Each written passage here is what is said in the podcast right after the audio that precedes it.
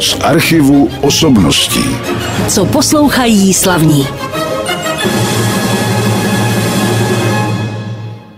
Hudební ukázkou už začalo další vydání pořadu z archivu osobností a já jsem moc rád, že ve studiu je se mnou dnes člověk, kterého taky uslyšíte ve všech těch nahrávkách tohoto pořadu a to je náš klavírista Martin Kasík a já ho vítám ve studiu. Dobrý den, Martine. Dobrý den. My jsme teda te- se tady ve studiu při podobném pořadu, je neuvěřitelné, setkali před deseti lety. A já musím říct, že jsem vás poprvé zaregistroval na Chopinově festivalu v Mariánských lázních, ovšem nikoliv jako teď, jako organizátora toho festivalu, ale jako soutěžícího. A to bylo v roce 1997, kdy jste tam získal první místo. Takže ten čas hodně rychle utíká. A my budeme samozřejmě se bavit i o tom festivalu, ale nejprve bychom mohli říci, co jste vybral na začátek našeho pořadu. Nechám to říci vás. Bylo to preludium Sergeje Rachmaninova B-dur, a které jsem studoval ještě na konzervatoři s paní profesorkou Monikou Tugendlibovou a ta nahrávka je živá z koncertu tuším z roku 99, kdy jsem to nahrával společně s Rachmaninovou sonátou a s Chryslerianou Roberta Schumana. A je to taková jako virtuózní věc, po které každý mladý klavirista touží vlastně se jí zmocnit, poněvadž je velmi obtížná, ale je to ta věc, která toho člověka vydává velké množství energie a stejnou měrou i zase se mu vrací z toho klavíru zpátky. Takže je to takový samoživící hudební proces. Je to tak, když už jsme se dotkli toho Chopinova festivalu, tak my jsme se teď dohadovali, že už si možná nevzpomeneme, od kterého roku přesně jste převzal tu funkci po panu profesoru Ivanu Klánském. Který to byl No, myslím, zhruba... že zrovna ten krizový 2008, hmm. jeden z těch krizových, máme jich hodně, že? Ano. Zase finanční krize a covidová a válečná a energetická, tak to byla jedna z těch krizí. A 2008, tak to už bude za chvilku 20 let jejda. Hmm. Čas letím. Tak ty krize se moc nepodepsaly na hudbě, teda kromě té covidové, to ano, samozřejmě. tam bohužel. Tam bohužel, ale k tomu se vracet nebudeme, protože jak jsem si všiml, jak jsme se o tom bavili, tak přece jenom už se teďko posluchači, diváci vracejí do koncertních sálů a snad už bude všechno v pořádku v tom následujícím období. Mimochodem ten Chopinův festival už v letošním roce prožije 65. ročník, to jsem se díval, probíhá tuším vždycky v srpnu nebo Ano, vždycky je to měsících. tak uprostřed srpna nebo v druhé půlce. Většinou je to takových 8 dní hudby od soboty do soboty, ve dne v noci od soboty do soboty, jak zpívá Verich v písničce. A máme vždycky tři orchestrální koncerty, recitály, které tvoří gro toho festivalu, komorní hudbu, ale máme tam i akce trochu mimo. Lenoška Iva Šmolda se se tam koná, máme tam většinou nějakou originální výstavu, máme tam přednášky, na Chopinovská témata. Takže je to hodně a kromě Mariánek posluchači můžou zajet ještě do blízkého Kinžvartu, kde se hraje na krásném zámku a taky do kláštera Tepla, kde je nádherně zrekonstruovaný barokní sál. Hrajete taky vy osobně na tom festivalu jako šéf? Hrávám, abych taky ukázal, že kromě organizování hraju na klavír a většinou se snažím být jako v záskoku, abych tak řekl, kdyby někdo vypadl a když bude třeba řešit nějakou krizovou situaci, ale velmi rád si zahraju tam většinou komořinu a přivedu nějakého člověka, se kterým velmi rád spolupracuju a uvedu ho na tom festivalu. A připomeňme, to je soutěž jenom českých klavíristů nebo i zahraničních? Soutěž Friedricha Chopina, která se koná tak nějak v návaznosti na festival, tak je mezinárodní, už dlouhou dobu, myslím, že už máme sedmou nebo nějaký takový ročník soutěže a většinou, jak to bývá, šopenisti pocházejí z nejrůznějších částí světa, takže se nám tam scházejí mnoho Aziatů, pochopitelně, kteří jsou teďka ve Floru, speciálně Korejci, Číňani, i Japonci, Větnamci a Evropani, kteří bohužel už je jich míň a míň, a na tom vlastně si člověk uvědomuje na tom, jak ty soutěže probíhají ročník od ročníku, o co míně těch evropských umělců. Hmm. A je to trošku jako varovný a zarážející, ale je to patrně nezvratitelný trend. Je to tak a mimochodem na tom finálovém večeru, já jsem tenkrát slyšel oba dva několikrát teda Chopinovi eh, klavírní koncerty, je to stále tak, že se hrají tato díla ve finále? Hrají se tyto dva koncerty zrovna tak jako na závěrečném a úvodním koncertu festivalu. Takže to je jedna z těch tradic, kterou tam udržujeme. My jsme vybrali taky jednu skladbu Frederika Chopina teď ve vaší interpretaci. Co jste zvolil? Zvolil jsem Nocturno Desdur, na kterém asi se dá nejlépe vypozorovat to, v čem je Chopin mezi ostatními skladateli výjimečný a sice v tom, jak eh, fantastickým způsobem zachází se zvukem toho nástroje. On vždycky ideálním způsobem rozloží ty zvuky tak, aby ten nástroj co nejlépe zněl, aby vydal co nejvíce alikvot. Pochopitelně, že jsou tam hudební kvality čistě imanentní, nádherná melodie, nádherná harmonie, ale to nacházíme u mnoha skladatelů, pochopitelně. A myslím si, že Chopin byl vlastně prvním nebo jedním z prvních, kteří na klavír nahlíželi optikou toho nástroje jako jsem, že vycházeli z toho nástroje jako takového. Když se podíváte na beethovenské sonáty, tak tam najdete vlastně orchestraci. Jo. Říkáte si, aha, tak tady hraje celý orchestr, tohle by hrál hoboj a tak. U Mozarta to často bývá operní zaměření, jo, že ty druhé věty jsou hodně kantabilní, takový ariózní. A Chopin viděl v klavíru klavír na rozdíl těch ostatních, kteří v nich viděli orchestr, komořinu, operu, takže v tom je výjimečný.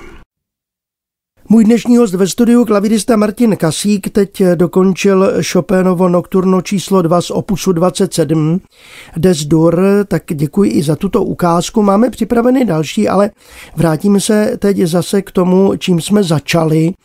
A vždycky se na to ptám teda, protože mě to zajímá. Někdo říká, že ano, někdo říká, že ne. Jak vy jste měl rád soutěže? Co by soutěžící ještě? Vždycky to pro mě byl velký stres, a takové jako nutné zlo. Na druhé straně jsem na těch soutěžích vždycky podal nejlepší výkon, co, hmm. čeho jsem byl schopen. Tak jsem si ověřil, že asi jsem takzvaně pódiový typ, že je to opravdu potom to, co rozhoduje nakonec o tom, jestli člověk bude nebo nebude pódiový umělec, a protože spousta lidí umí hrát a spousta lidí má co říct, ale jestli to umí říct teď a tady, když jsou trochu obnažení na tom pódiu, jestli je nesemele ta tréma, jestli dostanou tu inspiraci. A vlastně ten správný pódiový typ je ten, který ze sebe vydá v tom okamžiku ještě víc než za normálních okolností, je ještě tvořivější, ještě komunikativnější, ještě otevřenější. A mně se to nějakým způsobem dařilo, takže já nemůžu na ty soutěže hrát, protože ve většině jsem uspěl, ale že by to bylo nějaké moje potěšení, tak to se říct nedá. A jak to vidíte z druhé strany dneska jako porodce? Protože třeba u sportu, když si vezmu takové krasobruslení, tak tam je, samozřejmě jsou tam ta objektivní kritéria, ale je to podle mne hodně subjektivní ze strany těch porodců. A jak je to u hudby? Je to naprosto subjektivní, na druhé straně byl jsem jenom v málo porotách, kde by se ty názory úplně radikálně lišily. Samozřejmě máme nějaké svoje preference, každý k té hudbě přistupujeme trochu jinak, někdo spíš přes zvuk, jiný spíš přes nějakou přesvědčivost výrazovou, třetí hlídá technické parametry, ale proto je těch porodců taky víc, aby se to nějakým způsobem zprůměrovalo a aby všechny ty aspekty hudby tam byly nějakým způsobem přítomny. Či já nemám nějaké zvláštně, zvlášť špatné zkušenosti zkušenosti s neobjektivitou. Nicméně vždycky je to otázka nejenom osobních preferencí, ale toho konkrétního okamžiku. A nejhorší vlastně je hodnotit lidi, které znám. Třeba naprosto nejsem schopen hodnotit svoje žáky, protože eh, já vlastně jsem příliš blízko, já nemám dostatečný odstup, takže třeba se mi líbí, ale proto, že třeba udělali velký pokrok a najednou hrajou líp, než jsem zvyklý a měl bych tendenci to nadsadit, to hodnocení, anebo naopak, že teď prostě se jim to nepovedlo, tak zase bych je srazil jenom jeden z aspektů, který prostě vylučuje to. Čili vůbec hodnotit lidi, které znám, je nejhorší a v podstatě nemožné. Ty, které slyším poprvé, tak jakoby mám tabula, jsem tabula ráza, prostě přijímám jenom to, co pochopitelně podle toho, jak se jim to povede nebo ne, tak se mohou ty výsledky jednotlivých soutěží, třeba jdou na pět soutěží v roce nebo něco takového, tak někde můžou být ve finále, jinde vypadnou v prvním kole, ale je to v podstatě jako ve sportu, je to soutěž. A i ten Federer, že jo, prostě někde vypadl v druhém, třetím kole a ve většině případů vyhrál. A u nás je to akorát trochu složitější v tom, že my nejezdíme na ty soutěže každý týden, že jo. Se většinou připravujeme jednu za rok a pokud tam se to nepovede, tak je to vlastně docela rána pro toho mm. člověka, protože celá ta roční práce jde, jakoby v uvozovkách v ní věč nejde, protože to není jenom otázka soutěže, proč cvičíme, že chceme se zlepšovat zásadně, ale ten výsledek tím je důležitější, že je vlastně ojedinělý. Je to tak, navíc je to vlastně ten okamžik, eh, ta soutěž. Není ano. to samozřejmě to, jak ten člověk té hudbě a k té interpretaci přistupuje v průběhu roku. Já myslím, že bychom si mohli teď pustit další ukázku od vás. Co jste vybral? Vybral jsem třetí větu z sonáty zamyšlení nad životem Klementa Slavického. Slavický mě provází v podstatě celý život. Poprvé jsem jeho hudbu slyšel na soutěži Beethovenova Hradce. To mě bylo nějakých 14-15 let a prováděla se tam a bylo to nejednou jeho tokáta nebo jeho tři skladby pro klavír a mě to v rámci té české moderní hudby, která tam zaznívala, připadalo jako absolutně špičkový a ojediněný. A hned mě ten styl jeho zaujal. A okamžitě jsem pátral po notách, okamžitě jsem se to naučil. A pak jsem nahrál kompletní jeho klavírní dílo, Mezitím jsem se s ním setkal na soutěži Pražského jara, kde jsem hrál právě tu tokátu. A jenom krátce jsme si stiskli ruce a on rok na to zemřel, takže jsem neměl možnost už ho poznat, ale poznal jsem ho skrz jeho ženu, která o něm velmi krásně vyprávěla, byla to fantastická žena, taková velmi noblesní, velmi šlechetná, velmi velkorysá Vlasta Slavická a ta mi potom odkázala klavír. Klementa Slavického, na který například složil tu sonátu. Je to vlastně takový dárek k jeho padesátinám, napsal to ke svým padesátým narozeninám a je to reflexe velmi nelehkého života, kdy on měl velmi našlápnuto být v podstatě světovým skladatelem. Těsně po válce se jeho hudba hrála na evropských festivalech a potom v roce 48 ho klepli přes prsty, vyhodili z rozhlasu, byl v podstatě jako na dlažbě, neměl příjem, zakázal se hrát.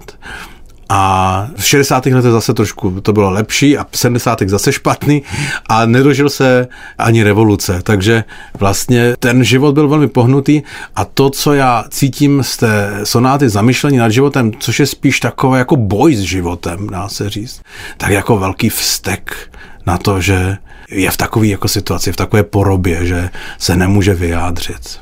Poslechněme si teď jeho hudbu. Poslouchali jsme sonátu, která nese název Zamyšlení nad životem a jak říká můj dnešní host Martin Kasík, tak Klement Slavický si napsal ke svým padesátinám jako dárek sám pro sebe.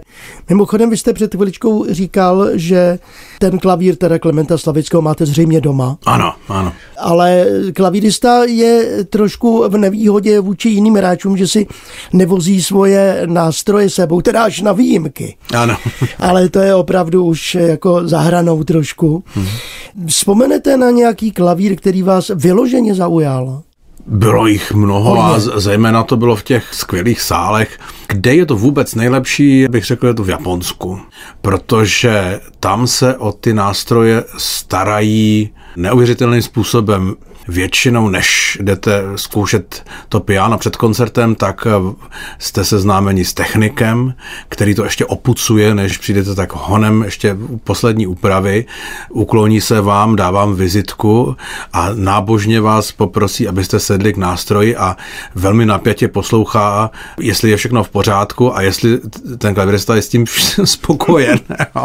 A opravdu je v takové příjemně nepříjemné situaci, že je rád, že připravil to ideálně ideálním způsobem, ale čeká, jestli náhodou nebudou nějaký výtky. A ten klavír to je, jak se říká, tak jako vytuněný, jo? moderním slovníkem. Opravdu je to skvělý nástroj, který ještě ke všemu, ke každému tomu koncertu je připraven speciálně, aby to na každou tu akci bylo jako skvělé. No tak takové příležitosti člověk nemá každý den. A naopak, co bylo třeba velmi zarážející ve Spojených státech eh, i ve vyhlasných sálech, jako třeba v Kennedy Center, jsem se setkal s úplně otřesným klavírem. Mm. Jo. Nevím, jestli pro nás jako nenášince vybrali nějaký jako jiný než ten nejlepší, ale to by u nás neprošlo ani kolikrát v nějakém menším městě. Jo? Či ty zkušenosti jsou velmi různé. Je to prokletí, ale současně i inspirace, protože každý ten nástroj má jinou duši a když člověk ví, co chce a jaký zvuk z něho chce vytáhnout a zpřátelí se s tím nástrojem, tak najednou je sám obohacený, protože je to ještě něco jiného, je to ještě nějaký jako věc navíc, která dodá k té interpretaci a té představě toho interpreta. Tolik ke klavíru a klavírům, ale protože čas rychle běží, tak poprosím o další ukázku, co teď uslyšíme. Teď bych si dovolil zařadit ukázku, kterou asi posluchači znát nebudou. Jedná se o druhou větu ze sonáty pro housle a klavír Oskara Nedbala. A tento skladatel je spíše znám svým eh, operetním dílem. Tohle napsal ještě jako žák Antonína Dvořáka a je to taková postromantická hudba, která navazuje evidentně na Dvořáka a je velmi líbezná a myslím, že tam ty názvuky lehčí můzy jdou dobře, ale přitom je to nádherná, jako plnohodnotná hudba, klasická. Kdo s vámi bude hrát? Spolu se mnou hraje Ivan Ženatý, kterého představovat nemusím. Je to fantastický houslista, se kterým jsme ještě na tomto CDčku uvedli dílo Leoše Janáčka, jeho sonátu a také sonátu Vítězslava Nováka. Můj dnešní host Martin Kasík hrál teď na této nahrávce s Ivanem Ženatým v díle Oskara Nedbala v jeho sonátě pro housle a klavír H mol opus 9. My jsme poslouchali tu druhou část tohoto díla. Před sebou už máme jenom dvě skladby, hodně jsme tady hráli hudbu českých autorů a tak už se teď možná zeptám na to, jak vy se chystáte na rok české hudby, nebo on už probíhá samozřejmě. Zvýšil se nějak objem či požadavky třeba pořadatelů o českou hudbu? Zvýšil, ale zase bych neřekl, že nějak úplně radikálně. Já si ani nemyslím, že by bylo dobré to orientovat čistě na českou hudbu, spíš dávat českou hudbu do kontextu s hudbou světovou, takže se uvádí třeba Smetanovo dílo vedle díla Listova nebo Chopinova, kde bral Smetana inspiraci a tak dále. Mně se líbí ten výrok Bohuslava Martinu, který říká, neměli by se na festivalech uvádět nuly ve smyslu, když má člověk výročí, tak by to nemělo být jako to, že se hraje i to, co by se hrát třeba nemělo, nebo že by neměl skladatel na druhé straně čekat na to, až bude mít 60, že konečně mu uvedou nějakou skladbu, jo, že trošičku na ta čísla dbáme někdy moc. To mě přivedlo na myšlenku, zda někdy nějaká skladba soudobého autora byla napsána jen pro vás. Je něco takového? Premiéroval jsem docela dost skladeb soudobých českých, ale i některých zahraničních autorů, například koncerty pro klavír orchestr Silvie Bodorové nebo Igora Katájeva. To byl kantor, který mě učil improvizaci v, na Ozdravské konzervatoři, a díla Jiřího Gemrota, teď si všechny nespomenu a doufám, že mě nezabijou, že jsem je neuvedl, ale dělám to velmi rád a je to vlastně unikátní, že většinou hrajeme díla skladatelů bezpečně mrtvých, jak říká Jara Zimmerman, a tak je krásné to konzultovat s těmi autory, kteří nám k tomu ještě můžou říct něco navíc, že? nejenom ty noty. Většinou je to velice krásné, Nicméně jednou jsem se setkal s jako nepochopením mé interpretace, to bylo v Japonsku, kdy jsem hrál soudobého tokijského autora a ten se mu jako velmi nelíbilo, jak to hraju a skoro fyzicky mě napadl. A bylo to velmi nepříjemné a já jsem pochopil, že z toho není cesta ven, tak jsem po nějaké jeho intervenci, kdy jsem mu přehrával ty skladby ještě před koncertem, tak jsem zavřel ten klavír a říkám, nezlobte se, ale tady asi se nedomluvíme, protože vám se to nelíbí. Já nevím, co chcete, protože navíc mluvil na mě neustále japonsky. A měl jsem sice překladatelku, ale ta se zřejmě strašně styděla mě to překládat, protože to bylo něco urážlivého. A Tím pádem já jsem vůbec nevěděl, o čem on mluví. Úplně mi to připomnělo scénu z filmu Ztraceno v překladu, kde je podobně řve na amerického herce nějaký japonský režisér. Ale tak to je úplná výjimka, jo. To bylo spíš, eh, tehdy to nebylo pro zasmání, dneska se tomu velmi směju, ale většinou je to velmi krásná spolupráce. Tak my dodržíme to, o čem jste mluvil, že nebudeme hrát jenom českou hudbu, protože teď jste připravil skladbu někoho jiného, co uslyšíme. Bude to koncert Felixe Mendelsona Bartoldyho pro klavír a komorní orchestr A-moll. Je to taková specialita, protože o tom jsme se v dějinách hudby neučili. Je to teprve nedávno objevená skladba. Velmi raná, Mendelssohn měl asi 13 let, když ji napsal, takže je v tom ještě cítit takový jako neúplně dozrálý skladatel, ale zároveň už je tam ta genialita, která se jasně propsala. Tak vy jako interpret jste jasný a ještě dodejme ten komorní orchestr. Je to kamaráta Janáček, mý kolegové, vlastně, se kterým s mnohými jsem studoval na Ostravské konzervatoři. Poslouchali jsme tedy skladbu teď hodně mladého Felixe Mendelsona Bartoldyho a to část jeho koncertu pro klavír a smyčce. Finálovou část tohoto díla hráli vám Martin Kasík a kameráta Janáček. Už jsme na konci našeho pořadu z archivu osobností s Martinem Kasíkem a tak se zeptám, zda je něco, na co můžeme pozvat, na co se mohou těšit posluchači, nebo zda výjíždíte na nějaký zajímavý zahraniční zájezd. Nejbližší koncert, na který mohu pozvat, je 29 února ve Foku a bude to komorní koncert s Aničkou Pavlovou, naší skvělou klarinetistkou a neméně skvělou Kristinou Fialovou Nouzovskou violistkou, kde zahrajeme trio Mozartovo a pak nějaké kousky vdů. A potom se chystám na nahrávání CDčka, takového mého trochu vysněného. Říkal jsem si, už bude mi už skoro 50 a je čas si plnit nějaké sny. Takže v Rudolfinu budu nahrávat Chopinovské CDčko, všechny balady a všechna skerca, takže to doufám, že potom brzy vyjde a budu to moci nabídnout. Jinak výhledově příští rok bych měl zahrát na Pražském jaru recital s Ivanem Ženatým a budu mít i koncert na Dvořákově Praze, takže to bude ale až za rok. Ale bude stejně dostatek příležitostí setkat se s mým dnešním hostem Martinem Kasíkem, který teď už uvede další skladbu, tam taky nebude hrát o samocen a dokonce si k té nahrávce přizval člena své rodiny. Tak co to bude? Bude to slovanský tanec z první řady Antonína Dvořáka a budu to hrát se svojí ženou, která v době, kdy jsme to natáčeli, ještě mou ženou ani nebyla. To se ještě jmenovala jinak? To se jmenovala ještě Krkavcová. Krkavcová. A hraje ještě na klavír? Hraje ještě na klavír a učí na Ješkově konzervatoři a docela často spolu hrajeme a věnuje se hodně komorní hudbě. Já moc děkuji, že jste přišel do našeho studia. Přeji hodně úspěchů samozřejmě na všech koncertních pódiích, na která se dostanete. A děkuji, že jste si našel čas, protože ta vaše činnost pedagogická, koncertní a další organizace Chopinova festivalu to vše zabere asi hodně času. Je to tak, ale dělám to rád. Já moc děkuji, nashledanou. Děkuji za pozvání, naslanou.